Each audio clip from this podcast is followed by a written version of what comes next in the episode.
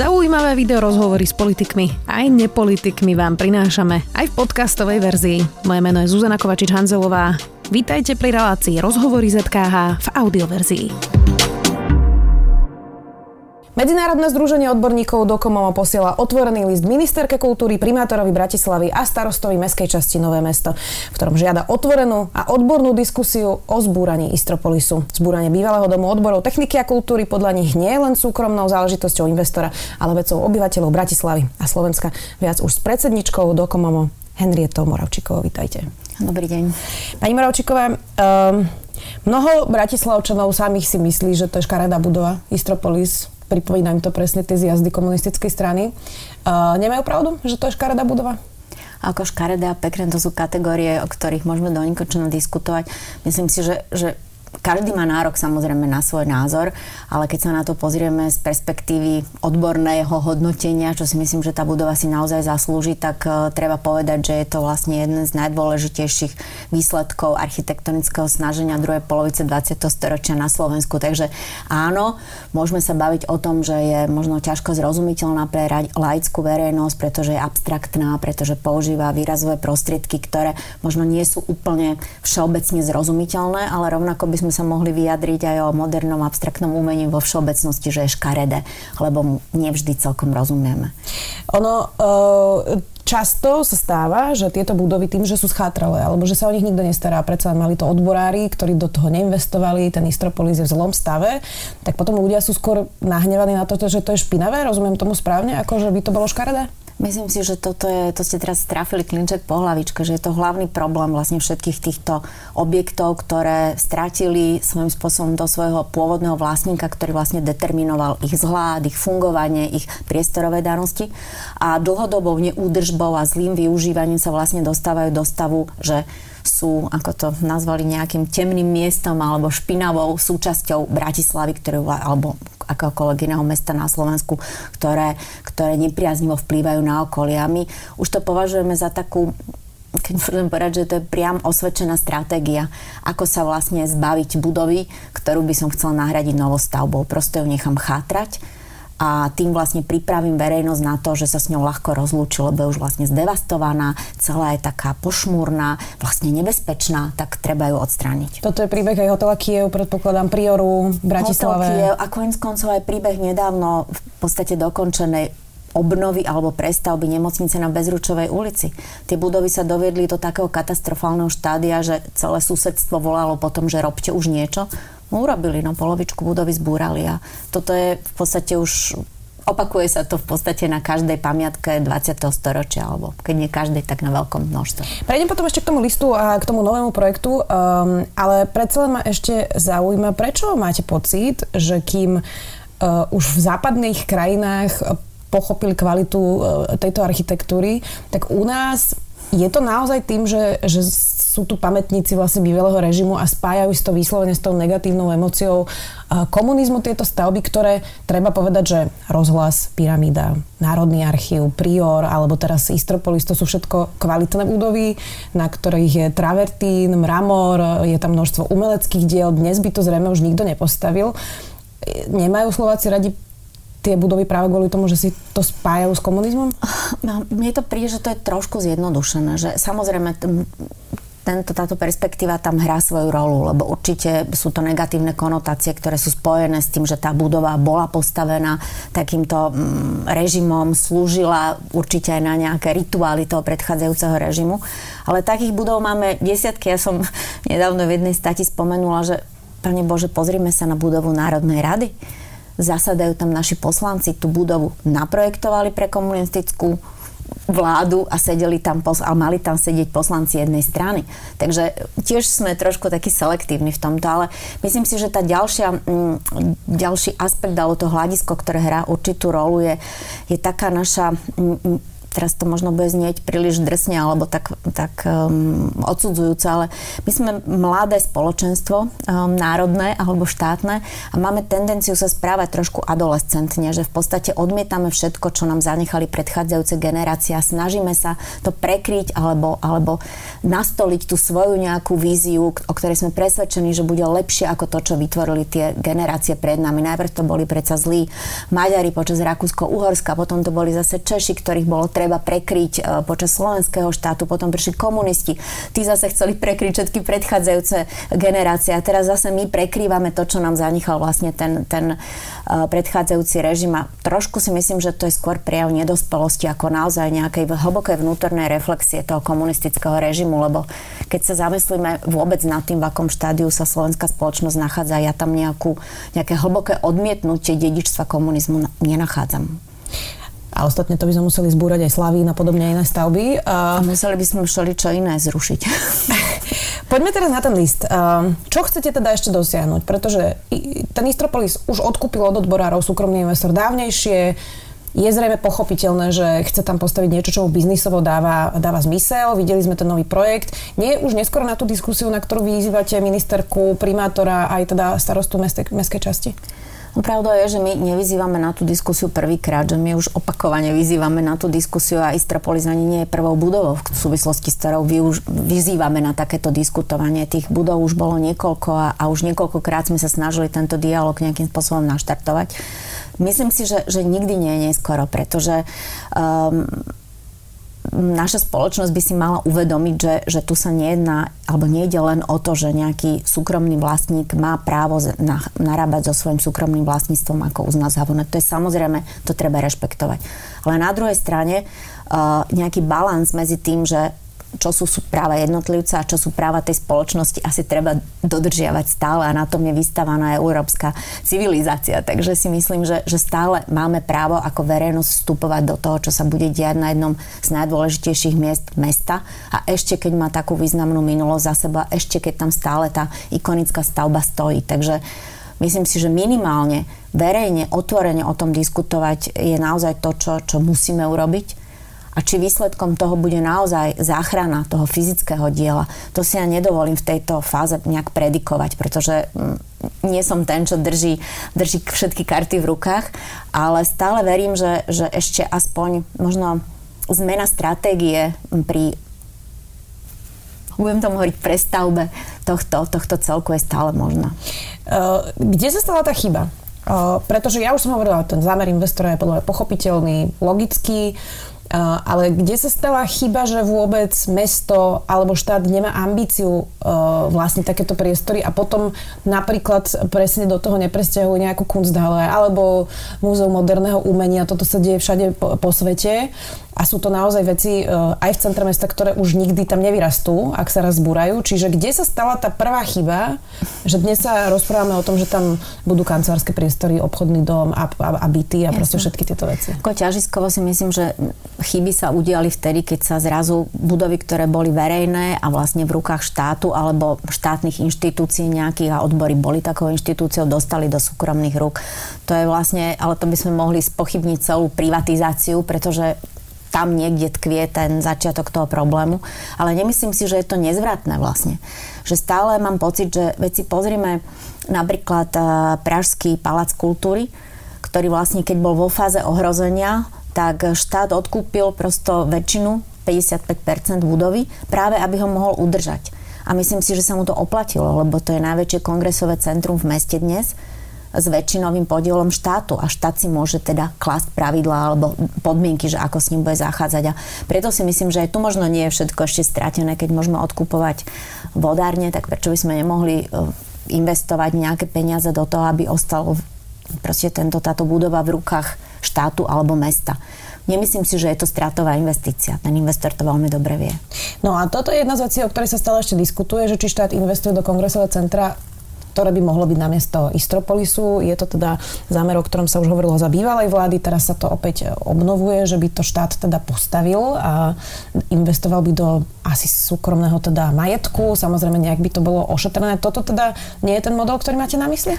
Toto teda určite nie je model, čo mám ja na mysli, Prečo? lebo no, jednak si myslím, že, že štát nemá postupovať takýmto ad hoc spôsobom, že vyskytne sa príležitosť, tak hurá, teraz idem do toho. Myslím si, že v tomto meste a vôbec v našej krajine chýba pasportizácia vlastne infraštruktúry verejných stavieb, či už kultúra, šport a, a tak ďalej a tak ďalej, aby štát vôbec vedel, že čo má v rukách a do čoho môže investovať. Možno paradoxne práve tie miliardy, ktoré sa na nás teraz hrnú, prinútia vlastne konečne e, správu tohto štátu, aby takéto niečo urobila. A keby sme to mali, tak by sme vedeli, že hlavne hlavnom meste máme v štátnych rukách ešte stále také a také nehnuteľnosti, ktoré by možno na účel kongresového centra boli oveľa lepšie ako, ako Istropolis. Alebo možno paradoxne sa ukáže, že nie, že Istropolis je tá jedinečná, jedinečná príležitosť, aj čo sa týka infraštruktúry dopravnej, aj polohy, aj neviem čoho. A potom si myslím, že štát má plné právo do toho znova vstúpiť. A možno Čiže aj urobiť si prosto nejakú analýzu? Urobiť poriadnu analýzu, hodnoty architektonické, priestorové, využiteľnosť, proste nejakú feasibility study nie vždy vtedy, že štát u nás vždy prichádza až, až v druhom, treťom alebo poslednom rade. Nikdy nie ako iniciátor nejakej, nejakej akcie. Toto si myslím, že je obrovský problém. Potom sa dostávame vlastne vždy do nejakých napätých krízových situácií a zdá sa, že bojujeme so súkromným sektorom, čo, čo vôbec nie je pravda. My sa snažíme len zachrániť uh, prosto um, pre pre verejné užívanie a, a nejaké verejnú disponibilitu objekty, ktoré považujeme za hodnotné. Videli ste ten nový návrh, ktorý predstavil teda investor. Eh, ten sa vám nepáči? to, je, to je dobrá otázka. No neviem vlastne, či sa mi páči, pretože viete, no, ja som aj vyštudovaná architektka, takže pre mňa tieto vizualizácie sú taký naozaj veľmi lacný prostriedok na sprostredkovanie toho, že čo tam má byť. Dokonca si myslím, že keby si niekto dal tú námahu a, a urobil by podobnú vizualizáciu z existujúcej budovy, to znamená, posadím stromčeky všade, kde sa dá, nasvietím interiér a dosadím tam veselú štafáž ľudí, ktorí sa usmievajú, tak výsledok bude úplne úplne rovnaký. Takže ja neviem, aký obraz si mám z tohto urobiť. Skôr... Čo by ste chceli vidieť?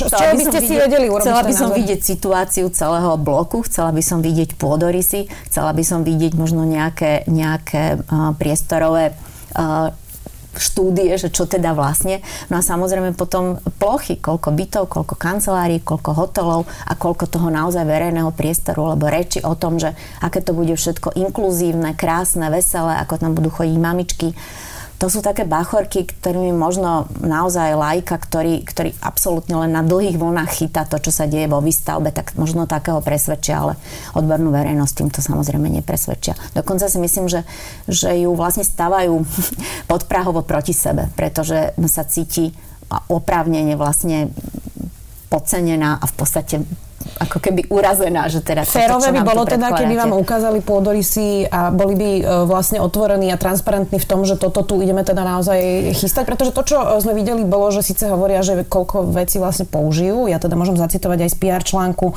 kde hovoria, že to teda e, Bratislava získa nové kultúrne srdce s potenciálom stať sa moderným kongresovým a hlavne kultúrnym centrom Bratislavy a to s myšlienkami na minulosť. Už na terajších vizualizáciách vidno fontánu, lampy, stožiere či ikonický svetlikový strop, ktoré charakterizujú súčasnú stavbu. Imokap tiež zdôrazňuje, že, použité bude, že použitý bude aj biely mramor či nápadité umelecké diela, aké v Istropolise vidíme aj dnes a zakončili to vetou Bratislava tak o nič neprichádza. Čiže tie vizualizácie aj s tými pôvodnými vecami, ktoré sú tam použité, môžu no. nakoniec dopadnúť úplne inak, rozumiem tomu správne? Ako ja si myslím, že toto nemôžeme vôbec brať vážne. Ako prepačte, že to takto hovorím a, a možno, sa, možno sa mýlim, ale e, keď vidím e, vizualizáciu tej hlavnej sály, kde je akási ponáška na aktuálny Jankovičov stropný, proste závesený strop e, a tie vlnky sa opakujú v nejakej kruhovej sále, tak skôr spozorniem a vravím si, že Pane Bože, toto, čo tým chce básnik povedať, lebo to je také replikovanie niečoho, čo si myslím, že v takom projekte nemá čo hľadať, alebo uh,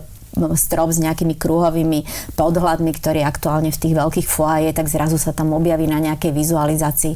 Ja som presvedčená o tom, že investor netuší, čo ukazuje, lebo keby naozaj mal na mysli, že zvesí všetky tie podhľady, a naozaj ich niekde odloží a potom ich znova zavesí do tých nových priestorov, tak e, teda neviem, či si je celkom vedomý toho, čo by to znamenalo v praxi. Myslíte finančne a náročnosťou? Finančne, náročnosťou, čímkoľvek. Akože super, áno, dá sa aj to urobiť. A v tomto si myslím, že, že možno by bolo čestnejšie povedať, že, že viete čo, ten dom nás nezaujíma, nechceme ho, považujeme ho za prežitý, chceme ho zbúrať, chceme postaviť novostavbu. Bolo by to podľa mňa čestné, alebo potom teda bavme sa o tom, že dobre, uznávame, že ten dom má nejaké hodnoty a skúsme s ním teda nejako strategicky pracovať, lebo ja si nemyslím, že, že dom odborov treba pietne obnovovať ako Vilu Tugendhat v Brne. Nie je to pamiatka, je to objekt, ktorý naozaj dovoluje smelé stratégie použiť. A ne, neviem, prečo vlastne pri tak, tak obsadenej medzinárodnej súťaži s takými významnými uh, architektonickými kolektívmi vôbec nepripadalo do úvahy, že skúste ten dom prestavať. Asi to nebolo zadanie? Alebo no nie? No veď teraz presne ste to povedali. Prečo nebolo také zadanie? Keď také, také projekty sa po svete realizujú, je to úplne bežný postup v, v rôznych iných centrách v Európe napríklad. E, to, čo vlastne vidno na Istropolise, že on je celý obložený v mramore, v krásnom mramore. A ja si to veľmi laicky teda predstavujem, že to je drahý materiál, ktorý by som chcela teda použiť, keby som robila asi nejakú stavbu, teda že by som ho zvesila a potom by som ho teda niekde dala, ale predpokladám, že to je naozaj taký naivný názov mm. niekoho, kto nie je architekt, lebo to môže byť čo, drahé? Je to drahé, ale je to možné, nie je to nič, čo by sa nedalo, samozrejme treba to citlivo odstrániť, aby sa tie kamenné bloky nepoškodili, aby sa dali znova použiť, ale to sú veci, ktoré sa dejú a, a samozrejme, že je ilúzia si predstaviť, že teraz dáme dole celý kamenný obklad a znova ho budeme môcť v takejto podobe použiť. To, to nie je asi možné. Ale určite nejakých náznakoch by sa to dalo. Ale ja sa skôr zamýšľam nad tým, že, že prečo vlastne je to potrebné. Lebo keď si vezmeme mm, podobné centra, ako je treba už spomínaná Praha, alebo slávna, slávne kongresové centrum Finlandia vo, v Helsinkách, ktoré v podstate vzniklo úplne v rovnakých rokoch, dokonca je obložené mramorom rovnako ako tento objekt. Malo takisto problém s kapacitou, lebo potrebovali ju navýšiť a nikoho ani vlastne nenapadlo, že tam idú niečo dávať dole, odbúrať a, a postavať na novo. Prosto pristávali nejakú časť, aby reagovali na tie aktuálne požiadavky. Teraz znova sa chystá ďalšia obnova a dostavba toho objektu. Takže myslím si, že, že tu je základné neporozumenie v tom, alebo nevôľa nájsť stratégiu, ako by sa dal ten dom dostať do aktuálnych, by som povedal, súradníc, aj užívateľských, aj teda, aby prinášal zisk, aký si predstavuje investor. Nie je to na konci, ale naozaj chyba nás obyvateľov, pretože aj tá verejná mienka nie je naklonená tomu, aby sa zachovala tá budova a je to presne preto, čo sme rozprávali, že mnohí ľudia vlastne nerozumejú tej architektúre mm. alebo tie miesta sú schátralé. Ja teda môžem za seba spomenúť zážitok zo slovenskej televízie, kde sa rekonštruoval bufet absolútne necitlivým spôsobom a travertín namalovali na šedú farbu. Normálne to človeka až zabolelo, keď to videl. A nikomu sa priznám, okrem asi štyroch ľudí, vrátane mňa to neprišlo ani čudné. A všetci boli radi, že ten bufet je konečne nový, lepší, pretože bol škaredý, starý, špinavý, nefunkčný. Čiže nie je to na konci dňa vlastne chyba aj nás, možno aj vás architektov, že lepšie nevzdelávate verejnosť, že nevysvetľujete vlastne, ako, ako vyzerajú tie stavby a prečo, prečo sú vzácne, prečo sú uh, krásne. Nie je to chyba teda tohto? Určite áno, myslím si, že tá osveta smerom k širokej verejnosti, čo sa týka kultúrneho dedičstva 20. storočia stále nie je taká, ako by mala byť. Akože robíme, čo môžeme, asi je to málo, ale si myslím, že nie, nie je to len na odborníkoch, že je to vlastne aj na, na samozpráve, je to na, na inštitútoch, ako je Ministerstvo kultúry a podobne. To je niečo, čo by vlastne malo byť našou prírodzenou súčasťou. A stále sa mi zdá, že, že ťažisko alebo toto bremeno vlastne spočíva najmä na samozprávach, pretože pretože kto iný, ak nie samozpráva obce, mesta, má vlastne zodpovednosť za, za imič toho mesta, za to, ako to mesto po sebe zanecha. A keď nedokážu tieto inštitúty vlastne uh, definovať tie hodnoty, ktoré to mesto robia tým, čím je, a, a stále znova a znova ich vlastne strácajú a prekrývajú. A to nie je len prípad Bratislavy, to sa môžeme pozrieť na teraz hojne diskutované Vysoké Tatry. A rád radom by sme mohli ísť po Slovensku, kde naozaj s ľahkovážnosťou uh, odmietame to, čo sme predtým vybudovali. A myslím si, že že to je naozaj len jediné, čo pomôže verejná diskusia. Preto vlastne aj celá táto naša iniciatíva, že hovorme o tom. Aspoň o tom hovorme. Lebo keď o tom nebudeme už ani hovoriť, tak tá, tá ľahkovážnosť a tá taká, že z pleca na pleco odhodím, tak e, to nám ostane. Ja vždy vyťahujem príklad, že, že Francúza by ani nenapadlo, keď má doma starú empírovú pohovku, ju vyhodiť, A nie len, že by ju nevyhodil, jeho by ani nenapadlo vymeniť ten tapací rung, pretože vie, že na tom sedel ešte, ja neviem, Napoleon. Ale Slovák prvé, čo urobí, vyhodí tú pohovku a keď náhodou, že si nemôže kúpiť novú, no tak ju aspoň pretapacíruje. Premaluje, aby nikto nedokázal identifikovať, že to je niečo staré. A toto je problém, ktorý je v nás zakorenený asi to bude chcieť ešte veľa rokov, kým sa toho zbavíme. Tak verím, že sme aspoň touto diskusiou trochu prispeli eh, k, to, k tomuto. Dnes tu bola predsednička Dokomomo Henriata Moravčíková. Ďakujem. Ďakujem za pozvanie. Počúvali ste podcastovú verziu relácie Rozhovory ZKH. Už tradične nás nájdete na streamovacích službách, vo vašich domácich asistentoch, na Sme.sk, v sekcii Sme video a samozrejme aj na našom YouTube kanáli Denníka Sme. Ďakujeme.